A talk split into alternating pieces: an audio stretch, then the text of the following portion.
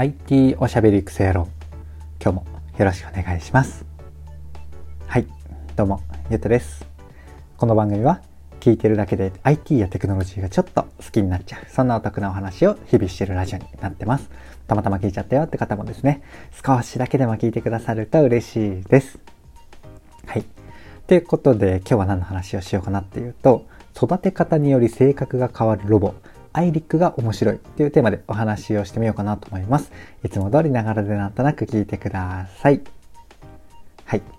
ということで、早速中身に入っていくんですけど、これ、まあ、今日の話はですね、これロボットの話なんですけど、意外とね、あの、ロボット自体ではなくて、ちょっとね、観点が面白い部分があったので、ロボットにね、興味がなかったりとか、まあ別にね、まあペットの方が良くないとかね、そういう方もね、ぜひ騙されたと思って、そのまま聞いてみていただけるといいかなと思います。損はさせません。で、まあ中身についてはね、何っていう話と、まあ詳しくね、これ何っていう話と、で、まあ先ほどね、一瞬申し上げた僕が面白いと感じた、あの観点点が面白いよって感じたところ、それを後半ちょっと長めに、えー、触れていこうかなと思ってます。お付き合いください。はい。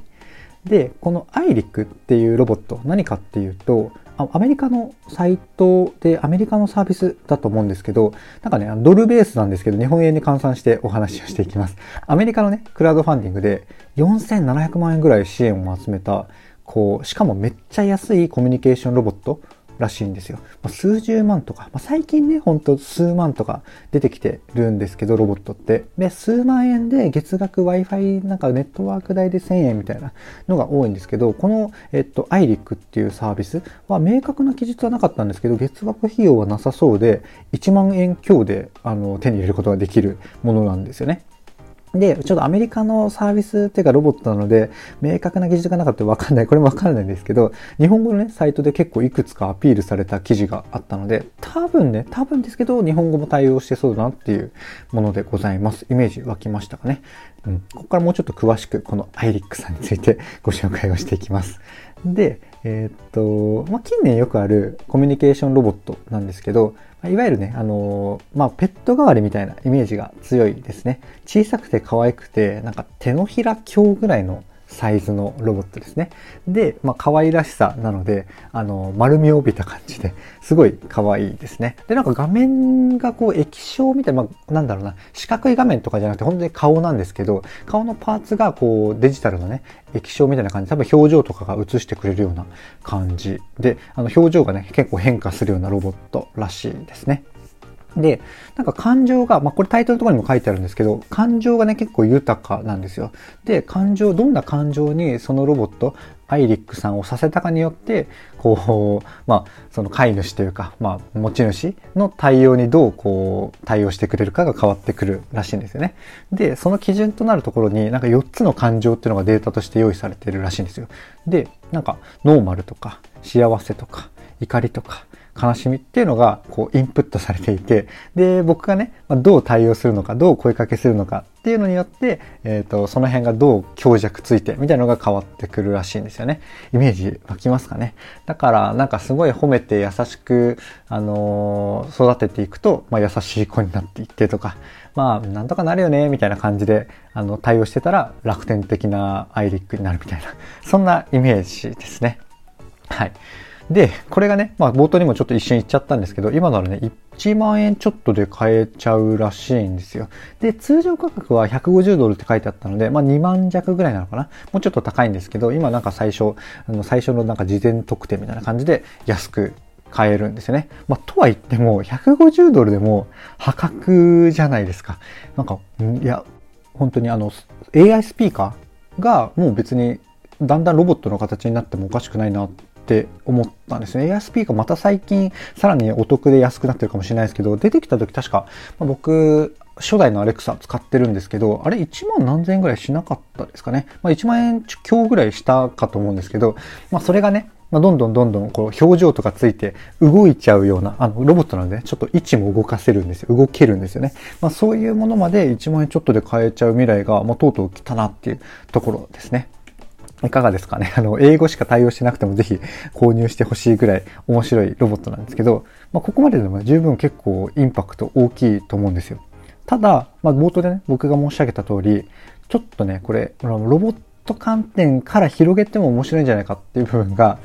あったんですよね。で、これ何かっていうと、このアイリックさんってこのコミュニケーションロボットが複数ね、近くにいると一緒に踊り出したり喋ったりするらしいんですよね。聞いたことあります？ロボット同士のコミュニケーションを家庭用のロボットでさせちゃうみたいな。もう意味わかんないじゃないですか。意味わかんないし、え、これ一見ね、あの、初めて聞いた時は、えー、な、んでそんな必要があるのって思った思ったわけなんですけど、どうですかね？なんか使いしろ想像つきます？僕もね、想像が完全についてて、わ、こういう時はもう最高じゃんって思ってるわけでは正直ないんですけど、ちょっとね、あれに似てるかなっって思ったんですよね。で、何かっていうと、あの、テレビとかをつけっぱなしにして、なんとなく流している感覚みたいな感じ、ちょっと近くないですかね。なんとなくこう、チラチラ見たりとか、聞いたりとかして、で、なんかたまに面白そうなとか、まあいいなって思ったのがあったら、あの、ちょっとしっかり見たりとか、そんな感じで使ったり、テレビ好きな人しますよね。そんな感じで結構なんとなく BGM 的に和むなとか、うんと、なんか寂しさにもうめちゃめちゃコミュニケーションを取って解消するっていうよりはな、なんかいてなんかやってくれてるみたいなのは結構価値になりそうだなって思ったんですよね。面白くないですかね。この考え方自体が結構なんか個人的に面白いなと思って、なんかそもそもなんかサービスとか作ったりとか使ったりするときって自分と、まあロボだったり自分とその機械、自分とアプリとかでね、自分とのこう、あれで考えがちなんですけど、実はこのロボとロボみたいな感じで、その必要ってもしかしたら、もしかしたらですよ、もしかしたらないのかもなって